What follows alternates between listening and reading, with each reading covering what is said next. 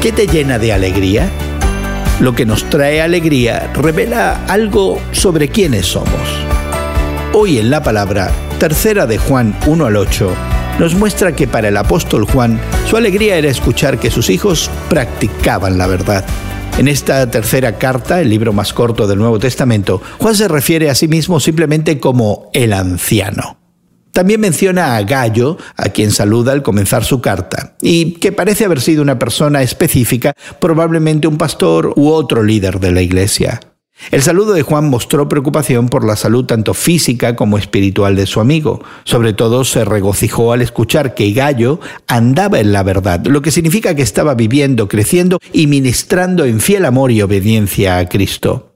Al referirse a Gallo como uno de sus hijos, Juan podría estar indicando que él mismo había sido quien originalmente había llevado a Gallo a Cristo.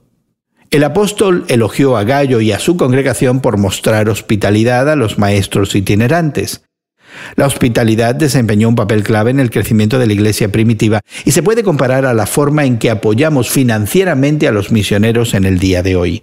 Juan lo elogió como un ejemplo práctico de fidelidad, amor, honra a Dios y trabajo conjunto por la verdad.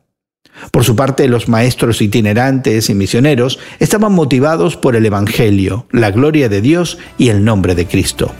¿Y tú? ¿Eres hospitalario? ¿Apoyas financieramente las misiones?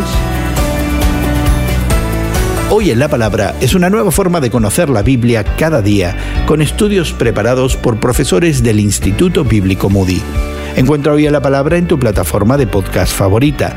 Más información en hoyenlapalabra.org.